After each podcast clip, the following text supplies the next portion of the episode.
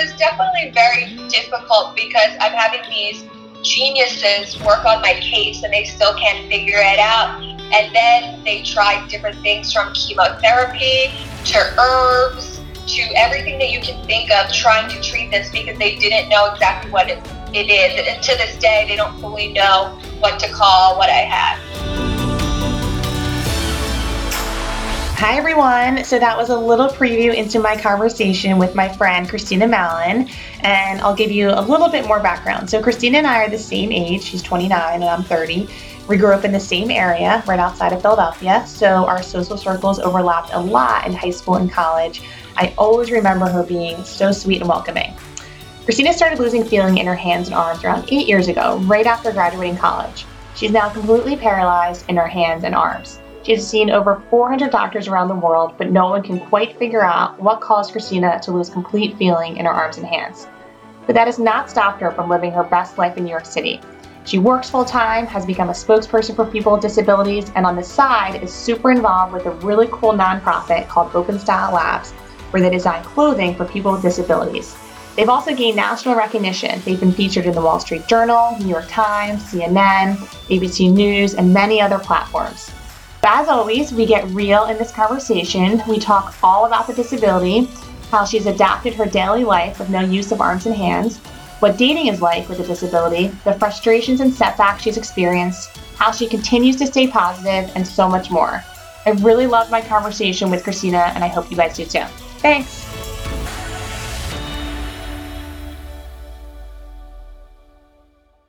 So, welcome, Christina, to High Five Success Stories. So happy to have you here.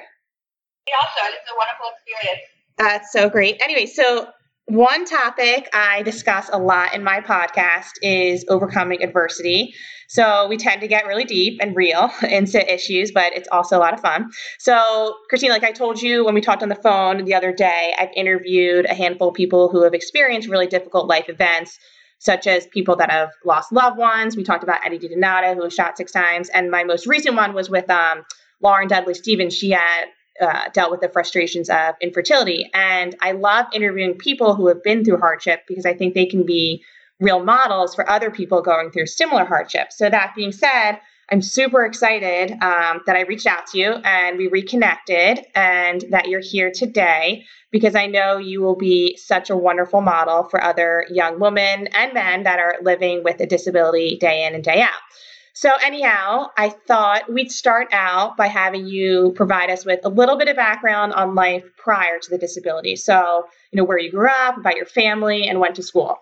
Sure. So, uh, I uh, grew up in Springfield, which mm-hmm. uh, is a great, quaint town in the suburbs of Philadelphia. I went to Merion Mercy, which is a wonderful all girls school uh, on the main line of Philadelphia. Mm-hmm. And then I went to St. Joe's University, which is down the street from my high school. So I stayed very local. And then right after um, I graduated St. Joe's, I moved to New York to start working uh, on branding strategy for CoverGirl Cosmetics, which is owned by Procter and Gamble. Okay. It was definitely a dream job at that time, as I loved cosmetics, and I also loved working with celebrities to be spokespeople. So it was a really wonderful, joyous moment to get this job in New York. Did you always know that you wanted to um, sort of go into the fashion end of things? Yeah, I knew that I wanted to be in fashion and beauty. Uh, I think that as a child, I wasn't the one that was playing soccer. Right. And I wasn't the one that uh, was out there, you know, running around. I was more the creative type. Okay. So me and fashion and beauty felt like a perfect fit for my desires and passions. That's awesome. And Christina, how many siblings do you have too? I have one sibling um, okay. in Philadelphia. Uh, he's a boy. He went to St. Joe's Prep, so we have a very close relationship, and, and I'm the godmother for his child. So I, I, really enjoy that. That's awesome. I love it. Um, and did you always know you wanted to go to New York, or did you think about staying in Philly? Like, how did the opportunity come up in New York? The opportunity uh, came up as I really wanted to work for a large cosmetic brand. Okay. And that opportunity uh, was in New York or in LA uh, and other large cities throughout the United States. And New York made the most sense because it was the closest to my family, but also I had many friends that lived in New York too. Okay, got it. And just so listeners know, Christina and I went to high school right down the street from one another. I went to Notre Dame, which is right down the street. And then I went to Penn, which is right down the street from St. Joe's. So we had a lot of overlap over those years, which is always fun. Um, but, anyways, so I thought we'd then talk about um, if you'd be so kind to tell us a story of when you started losing feeling in your hands and arms. Because I think when we talked on Monday, you said it was right after graduation when you graduated from St. Joe's. Is that correct? Yes, it was. Okay. So when I first started my dream job at CoverGirl, I noticed that I couldn't type as well. And I thought, you know, maybe I was working too hard and, and I'm getting, you know, uh, sometimes maybe MS or uh, different things. So I went mm-hmm. to the doctor and he told me that I needed to go see a neurologist because something was wrong. Okay. That day I went to a neurologist and they told me I needed to call my parents to come up from Philadelphia which always is scary when you have to bring in the reinforcements. Right. Uh, and he identified uh, via testing that there was some nerve damage done and that I need to go to the Mayo Clinic in Minnesota to see a world renowned neurologist.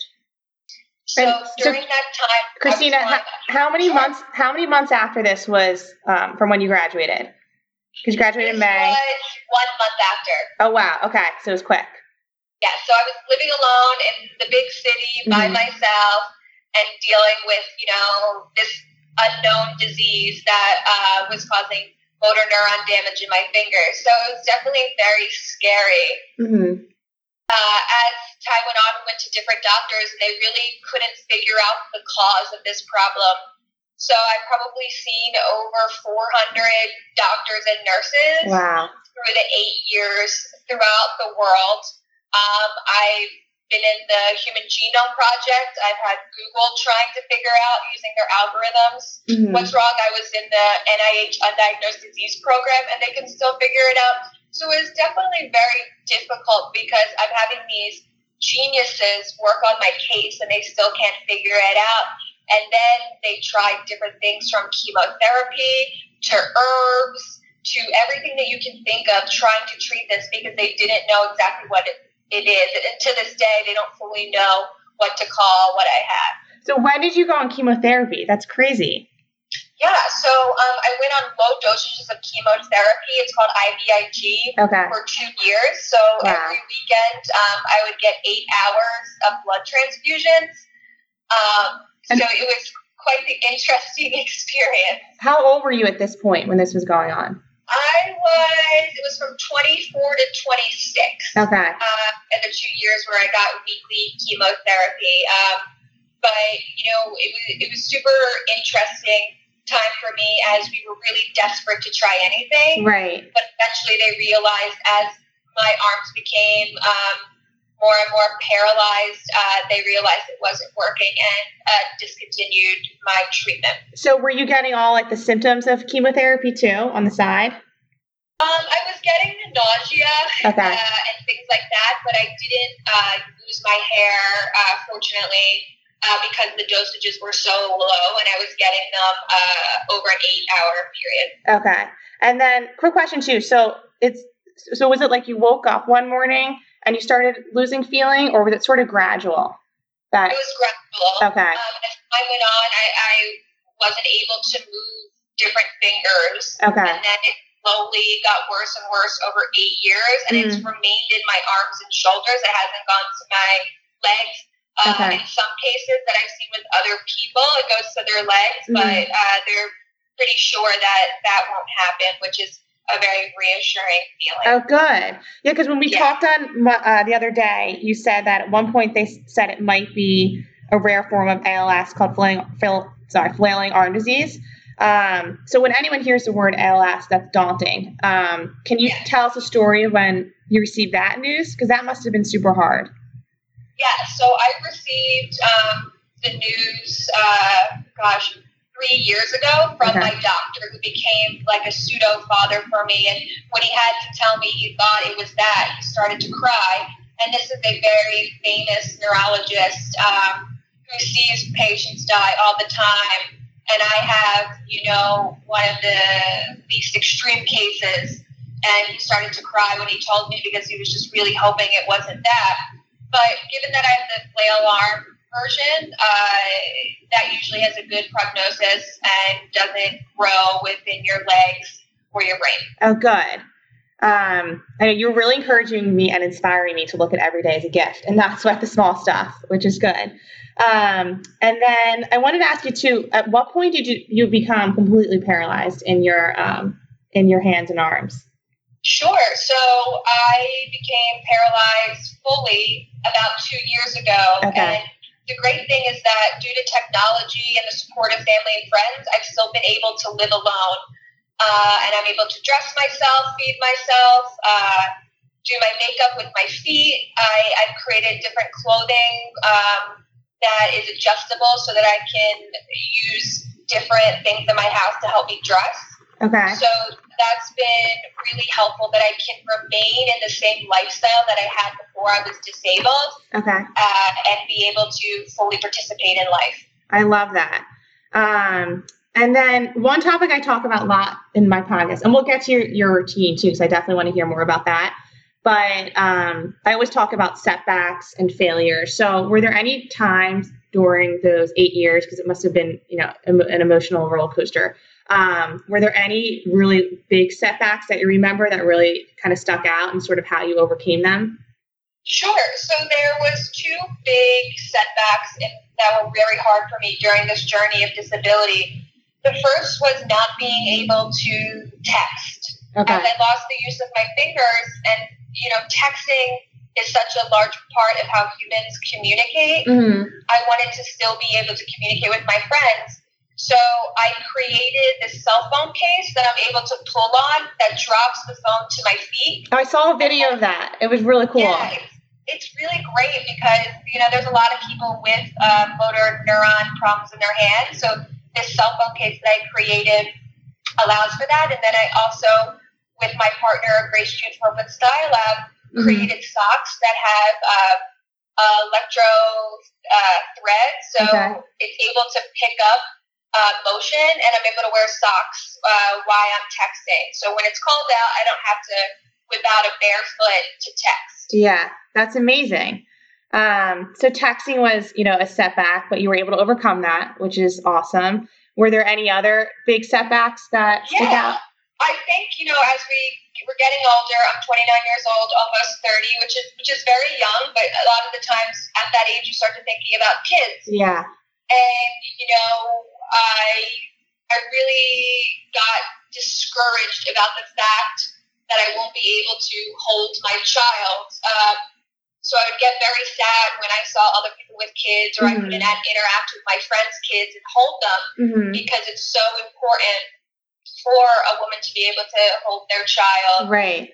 but what I did was I actually met with one of a leading child bonding therapist Okay. who was able to teach me that really the most important part of your child's growth is for them to have positive sounds around them and see smiling faces. Oh wow. So yes, might not be able to physically hold my child, hmm but I'll be able to give them positive feedback by my face, by smiling and having a good tone, and that's where a lot of child development uh, is influenced by. So that was very, very helpful to learn that I can still have a great impact in my child's life, even though I physically can't hold them. Yeah, that's amazing.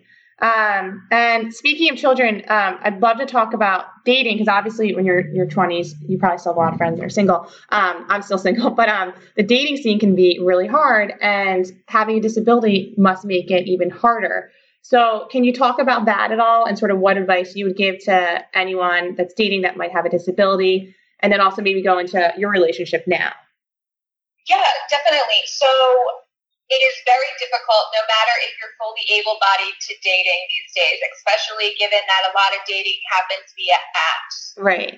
um, I think that the media shows disability in a negative light that someone who's disabled is either poor, not good looking, not sexy, and not fun. If they're more of a charity case, it's sad.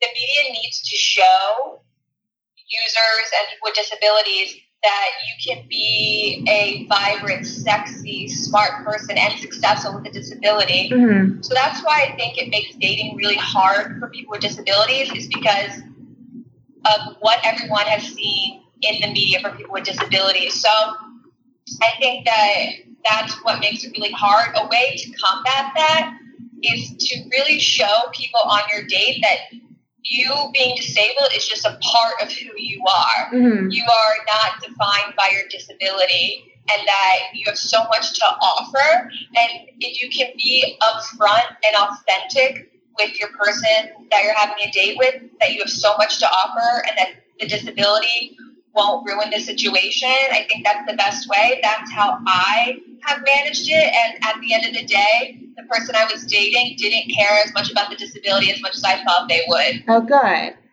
And uh, how long have you been dating your boyfriend now? Jamie, right? His name? Uh, okay. I've been dating Jamie for five years. Okay, wow. Um, and the other thing I was going to ask too um, is because you, you talked about you know having disability and and dating and kind of being upfront with everyone is how did other people react around you like friends and family and strangers too? Because i think a lot of times people don't know what to say or do um, and they treat it like the elephant in the room. So what has that experience been like for you? It's definitely been challenging mm-hmm. uh, but let's say I was going to a dinner party where I only knew one person. Okay. I had that person tell before I went there to the dinner party everyone that I, you know, don't have the use of my arms um, and things like that because I want them to feel comfortable. And sometimes when they see me feeding myself with my feet or right. opening things with my mouth, they get a little confused and it puts a distance between that person and myself. Right. So when they ahead of time, they are ready emotionally to handle it. And I feel like that's the best way I've been able to manage it with okay. new people uh-huh. is to have someone let them know ahead of time that I have a disability just so that, you know, it, it's not awkward. And then when it comes to my family and friends, um, I think it's been really interesting because everybody wants to help. Right. And they're figuring out where they can help where and still let me be an adult. And that's been a challenge but at the end of the day, I just remind myself that everyone has positive, uh, a, a, positive effect, and they and they want to really help me. Right. So you know, I, I just have a lot of gratitude for it. And if they mess up, and you know, it's fine. Yeah. No, I love that. And um, like when people are talking to you that that just meet you, um, do they usually address it and ask you, you know, what it's like, or do people usually avoid it? Like, how would you encourage someone to act if they, you know, see you at a dinner party? I would like them just to ask, "Hey, is there anything I can help you with?" Okay. Instead of ignoring it. Right. Um, I think you know I get very shy, and mm-hmm. when I ask for help, a lot of the times, and if someone knows I'm struggling and they come right out, it just makes things easier. Right, for sure. Um, and then I'd love to talk about your daily routine too. So, you know, one book I bring up a lot in my podcast interviews is um, Angela Duckworth, and she's from Philly. Um, and she wrote the New York Times bestseller Grit, The Power of Passion and Perseverance. And she talks a lot about the different meanings of, you know, what grit means. And, you know, obviously, after talking to you the other day and today, um, you have a tremendous amount of grit. So, I'd love to know sort of, you know, what the word means to you and how you sort of apply grit to your everyday life. Definitely. I think this is uh, a really big power word. Mm-hmm. And uh, I think how I see it is every single day I'm hacking things and I'm constantly getting challenges and trying mm-hmm. to fix them. And I think it helps me get through the day to day, being able to practice grit and it shows what success is is that you have a lot of grit. Right. It's not that you have a huge bank account or amazing house or a beautiful husband. Mm-hmm. It's how you've been able to take these challenges and really get on top of them and make sure that you can still live your life. Yeah. And that's how uh, grit means to me is being able to take the lemons and make lemonade out of it. Right. And um, I mentioned to you this the other day when we talked, but I interviewed um, a blind woman this past fall, and she says she often sees her disability as a gift because whenever she has to deal with failures or setbacks, she's able to you know bounce back quickly because she's she's already wired to navigate challenging situations. Um, so, can you relate to that at all as well? Yes, I think that uh, when I compare some of the same problems my friends have, Mm-hmm. uh, the problems that I've run into, I feel as though they are less of a big deal to me than they are to them Right. because I'm used to challenges every single day. Right. Uh, while everyone's problem feels big to them, some of those problems feel a little less big because of the problems that I have now. Yeah, for sure. Um, so can you sort of walk us through your daily routine? Because obviously, you know, not having use of your arms or hands, um, you know, we use your arms and hands for everything. So how have you found little like nicks and knacks? Like, can you walk us through from when you wake up and then go to work, um, and then you know all throughout the day? Sure. So not being able to have arms uh, adds extra, adds that you need extra time to your schedule. So I wake up at five thirty, Okay. and it takes me about uh, an hour and a half, two hours to fully get ready on my own. Mm-hmm. I uh, uh, use my feet to brush my teeth, brush my hair, uh, put makeup on. Uh, I have a uh, device that uh, we made uh, using little things at Home Depot to help me dress. So I use multiple hooks Okay. and pulley-like systems to help me dress and put uh, my clothes on. Okay. And then I have my microwave and some of my food on the lower level uh, of my kitchen so that I can, uh, with my feet, you know, pour cereal, grab drinks, and I do all of that. And then I walk to work since I'm very close to my office. Mm-hmm. And then when I get into work, I use a system called Dragon, which is what Siri is based off of. Okay. And I talk to my computer, and that's how I send emails. Oh wow. Okay. Very cool. And then I'm, I'm sending emails constantly throughout the day. And then at night, I go home, I order some food uh, from Seamless, and I have a robot called an Obi, Uh-huh. which is a bowl hooked onto a mechanical arm with a spoon that Okay. I control with my feet, and that feeds me. And while I'm doing that, I'm usually answering a lot of calls, having a lot of meetings for the nonprofit that I'm on the board of called Okay. Open Style Lab. Okay. Uh, so I, I keep very busy, but definitely not having use of my arms slows things down. Right. So I have to wake up pretty early and go to bed pretty late to accomplish all the things I want for that day. Yeah. That's amazing though. So you've really, you know, continued to live a normal life. I think if a lot of people got diagnosed or, you know, lost, um, became paralyzed in their hands and arms, they might, you know, move home to Philadelphia. Did that ever cross your mind or you just wanted to continue to completely live your life in New York? Yeah, so I, I never considered moving home just because my life is here now and that my parents uh, can easily travel to New York. Mm-hmm. I just thought, you know, this is where my friends are, this is where I'm happy, and let's stay here. And that's kind of the angle that my parents had on the situation. They Mhm. did anything that they could to make sure I could stay in New York, as they know that brought me so much happiness. Yeah, I love that that you continue to just you know find knacks to um, you know overcome the the battles of not having your hands or arms. I think it's really cool what you've done. Um, and obviously, you're a positive person based on my research and um, you know from uh, from other people I've heard too. So, how do you work to stay positive every day? Like, are there moments where you do still get really frustrated? And you know, do you have any like self talk tactics you can offer to the listeners? Definitely. There are so many moments where I get frustrated where my Mhm. friends show up late and don't tell me they switched, you know, the restaurant, but I can't communicate with them. Yeah. So little little things like that. But then I look around and see this amazing kind of world that I live in and I just count my blessings and have a lot of gratitude and that usually cheers me back up. I also practice Vedic meditation, uh, which helps Mhm. uh, a Wait, lot. what's it called? What's it It's called called? Vedic meditation. Okay. It's just a form of meditation that um, you can do at home, and uh, you just practice a mantra and say it over and over again, and then it kind of grounds you.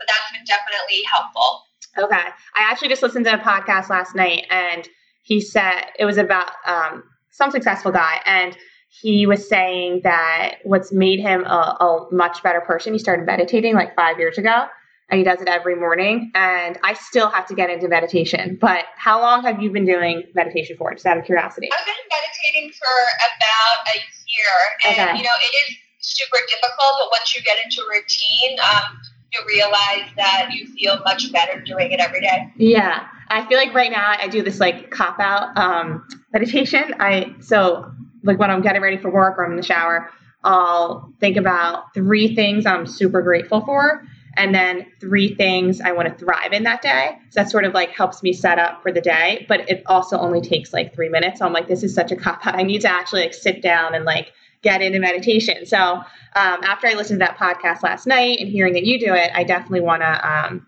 you know, get back into like the Headspace app or something. Yeah, definitely. Just try it out. But any type of meditation is good meditation. So yeah. I think that's the first step. Yeah. And then I talk about gratitude a lot in my podcast. Do you practice like any forms of gratitude? Like gratitude list or anything? Yeah, so I I try to list out the things that I'm uh, grat- I have a lot of gratitude for before I go to bed at night. Uh-huh. Just that um, you know every day I'm I'm telling myself you know I really have a great life, and then I also um, I put pictures all over my apartment of my friends and family mm-hmm. as just looking at them makes me even more thankful for my life. Yeah. Um, yeah, I'm a big believer in gratitude too. And I didn't actually get really into it until about like a little over a year ago. And it's really helped me just appreciate the little things in life. Because I feel like every day, um, they're, you know, our brains are um, conditioned to look for the negative in everything. I read that somewhere. And so, which is kind of true. Like I, like I dwell on like the negative, but then after um, the end of the day, I'll write down like 10 things I'm grateful for that happened. And it always reminds me that there is a lot of good in every day. You just have to look for it. Um, so that's how it's helped me a little bit with the the gratitude list. But I love the idea of putting like pictures all over too. Yeah, no, it just is a great visual way to remember all the wonderful things that I have in my life. Yeah. And um, I'm the worst too. I keep forgetting to like um, print um, like updated pictures from like you know my Instagram account or Facebook. So I get lazy about that. So that actually motivates me to I have to do that because all my pictures are like two years old all over my wall. Um, we all look younger, and there's the pictures we want to see. That's true. That's true. Um, so, Christina, I'd love to hear about Open Style Labs because I did a lot of reading on that the past couple days, and I would love for you to give kind of you know a little bit of background on what it is and how you got involved because I think it's so important for the listeners um, to become aware of it. Wonderful. So it is a nonprofit that is very dear to my heart. So Open Style Lab was created about five years ago at MIT, and then it moved to Parsons. So basically, Open Style Lab uses a multifunctional approach of students from fashion, mm-hmm. from product design, and occupational therapists to work together in teams with one person with a disability to create a wearable design for them okay. to help them throughout their lives.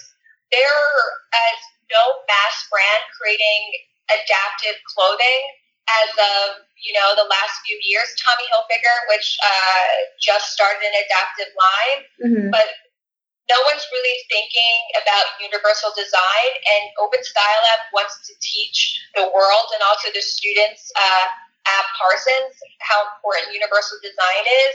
Um, if you think about Siri, Siri was created for someone with a disability, mm-hmm. but now everyone uses it. So we really want our students to think about when they go out into the world to their full-time jobs, how can we create a product that might benefit someone with a disability, but then will benefit the rest of the world too. So it's uh, a really wonderful organization mm-hmm. and has this class at Parsons twice a semester. Okay. And then we also go to a lot of events uh, to speak and then also schools to teach. Okay. Example, uh, we're going to South by Southwest uh, next week to give a talk on uh, authenticity and social media. That's okay. what I'll be doing. And then Grace will be talking about uh, disability design. So it's a mix of research and advocacy okay. together about people with disabilities. And uh, I know you guys have been getting a lot of press too, which is awesome. Like, who has like featured you um, across the board with um, like in newspapers and on TV um, and what yeah, have you? It's, it's been uh, we're really we've been doing very well when it comes to press. Um, we're actually going to be in Glamour's April issue uh, featuring our designs. We've been in Vogue. New York Times. We've been to the White House, Fast Company. What was that like when you went to the White House? So I didn't get to go, but Grace got to go. Okay. And it was quite wonderful that, um, and this was during the uh, Obama period. Got it. So uh, a more welcoming White House. Right. Um, but they really got to focus on uh, accessibility and things like that, which I think is key, given that one fifth of the United States identifies as having a disability, Mhm. which is larger than the Hispanic market. And no companies are really focusing on how they can help people with disabilities. So I think as you know, everyone learns the data of how large this population is, Mhm. they'll start to invest in people with disabilities and solutions for them. That's amazing. Um, and can you provide a couple of examples of people who have a specific disability, like yourself, and you know what sort of adaptive clothing that they've designed? And if you want to give Sure. an example for you too, that would be awesome. Yeah, so I'll start off with the example for me. So how I got involved with Open Style Lab is I was searching for a coat that I could easily put on Mhm. since you know that was the one thing I couldn't do myself or I couldn't hack. And I was introduced to Grace, and I actually participated in the Open Style Lab summer course where my team created a coat that I could slide on without the use of my arms. It's, it's like a poncho, but it also um, uses really lightweight fabric, but that's also warm so that I can um, not put too much pressure on my arms. So that's how I got involved and then became a board member and really just fell in love with it. One of the other designs was there's a girl with autism and Mhm. she pulls at the seams of her shirt so that her mom really can't take her out anywhere. So we created an unrippable shirt and then she's an amazing artist. So we used her designs in the shirt so Wow. that uh, you'd be able to go out with her mom and not rip apart the shirt and have it ripped open because you know she is about 14 years old. Uh, it, it just wouldn't be okay for her to rip off her shirt in public, and we wanted to be able to give her something that was functional for her, but also fashionable. Oh wow, that's amazing. Um, and I know autism is it's um it's you know a big deal right now that a lot of people are suffering from it. So I think that's really amazing. And um, are any other mainstream designers? I know you mentioned Tommy Hilfiger. Are they catching word of it at all? Yeah, so Tommy Hilfiger was the first mass brand Mhm. to be able to focus on um, creating designs with you know small changes. So if you look at how dressing happened, you know, in the 1700s, there was Mhm. people who were dressing you. So Okay. that's why having buttons as they are now uh, were needed. But why are we innovating against that? Why do we need buttons the way they are? Maybe let's use magnets instead that look like buttons Right. that's easier for people with uh, motor dysfunction in their hands. So that's something Tommy's been able to do, which is really wonderful, and I'm Right. very proud of them for being able to create these small, you know, changes to their current design so that Right. it fits the need of more people. Yeah, I love that. That's amazing. Um, and then, what sort of challenges is um, Open Style Lab? Do they do they see? Is it hard to keep up with the like the changing fashion trends, um, or with the manufacturers? Like, are there any other challenges that they're experiencing?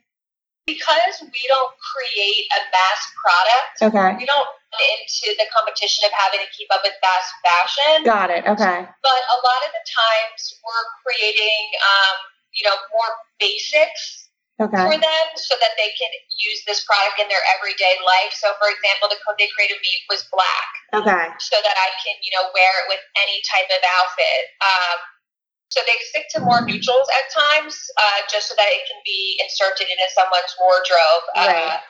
on a daily basis okay. And then, how often do you um, do you go to Open Style Labs? I think you mentioned you go after work at night. Yeah, so um, I work on Open Style Lab every night. I Mhm. go into our actual lab uh, possibly one a week, one uh, day a week, or I'm at an event for Open Style Lab. Okay, So it definitely takes up a lot of my time, but it's really given me so much meaning in life. And, yeah, this, and this is something that I, feel so blessed about having my disease is that the meaning that I get out of life is yeah. it, it's quite wonderful. Yeah, I love that. That's um the, the podcast I was listening to last night. I was telling you about with um the successful guy was talking about, you know, what happiness means. And he was saying, you know, it doesn't mean financial success, but it really means finding something you're passionate about and, you know, living that passion every day. And I feel like you've been doing that with your disability, which is so amazing. Um, and so I loved hearing that story. But um, I think, do we have time for rapid fire questions? Sure. Did I miss anything else before? I know I sent you a bunch of questions, but there's Yeah, anything I I missed? think we covered a lot of the main topics. A lot of the main topics. Okay, good. Um, so usually I ask my guests because they're usually a little bit older than us what advice they give to their 30 year old self. But since you're not 30 yet, um, I thought I'd ask you what advice you would give to a senior in college who's trying to to decide what they want to do with their life post college. Sure. I would just really tell them to focus on something that provides meaning and that it's not all about the highest paycheck. Right. And I um I totally agree with that too. Like I said with the the guy I listened to on the podcast last night. And I feel like a lot of people get caught up with the the paycheck, except especially with like social media and Instagram. So um so I like that advice that you give. And then when you think of the word success, who do you think of? And it can be more than one person. Sure. I think of my partner at Open Style Lab, Grace. Um, she is a powerhouse and such an innovator of how to make the world better for people with disabilities. So Mhm. I think that she can make such a large impact as such a tiny person Mhm. uh, that I really think that she has had so much success in my eyes. And then, you know, I think uh, a lot of people also look at, you know, President Obama. He has been able to run a country so successfully Mhm. and then also be a loving father, a loving husband, and that seems like success to me also. Yeah. Um, and Christina, I think you're so successful It's because I think, have you also become a spokesperson for people with disabilities? I meant to ask you that earlier. Um, as time goes on, um, I have. So Okay. I've been trying to put my word out there more and more just because when I first became disabled, I couldn't find anyone that, you know, was the type of dis- like person I would like to be, a person with a disability, but is also out in New York and enjoying life. It Yeah. just wasn't visible in the media like that. Okay. So I thought, you know, if I want to see more people like myself, I need to be out there with, you know, my message. So the past few years, I've gotten more involved about Okay. talking with my story. Okay. Were you at first not that involved? Like you sort of No, held back? not. Okay. So I think it was a mix of, you know, being scared, how people would react, and Yeah. maybe being a little bit in denial and Okay. things of that. But when I became fully paralyzed in my arms, I realized, you know, I need to get my message out there because that provides meaning in my life as it might help somebody else as they're struggling through disability or Right. injury. yeah. So have you done any speaking engagements or do you have anything lined up?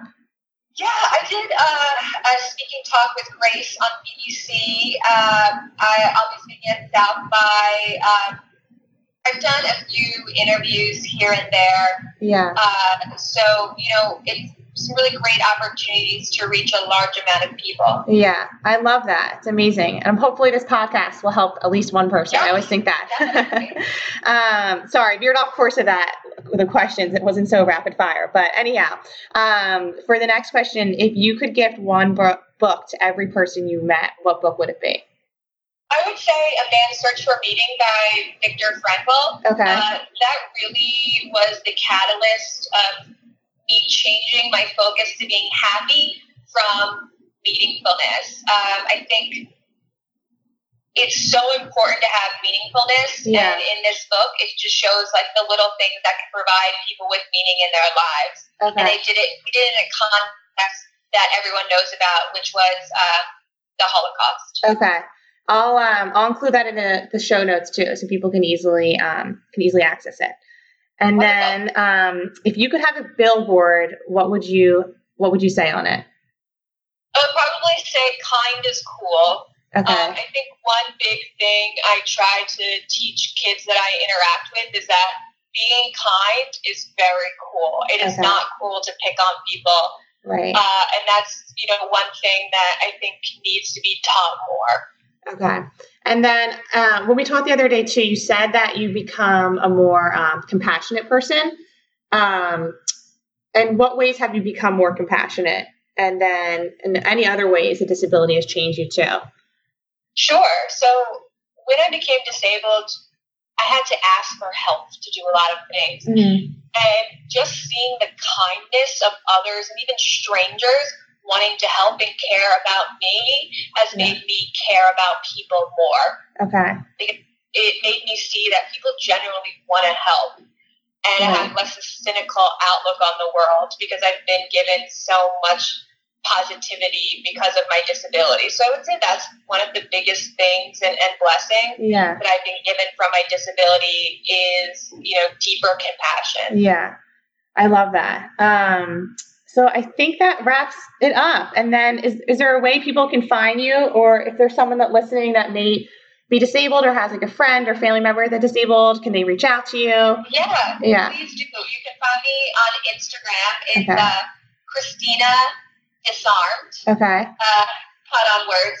uh, and you can also email me at mallon.christina at gmail.com. I, I would love to talk to you more and anyone that needs some help as I think, you know, we could have a great relationship. Yeah. And then any last departing words for the listeners? Anything else that I missed that you want to say?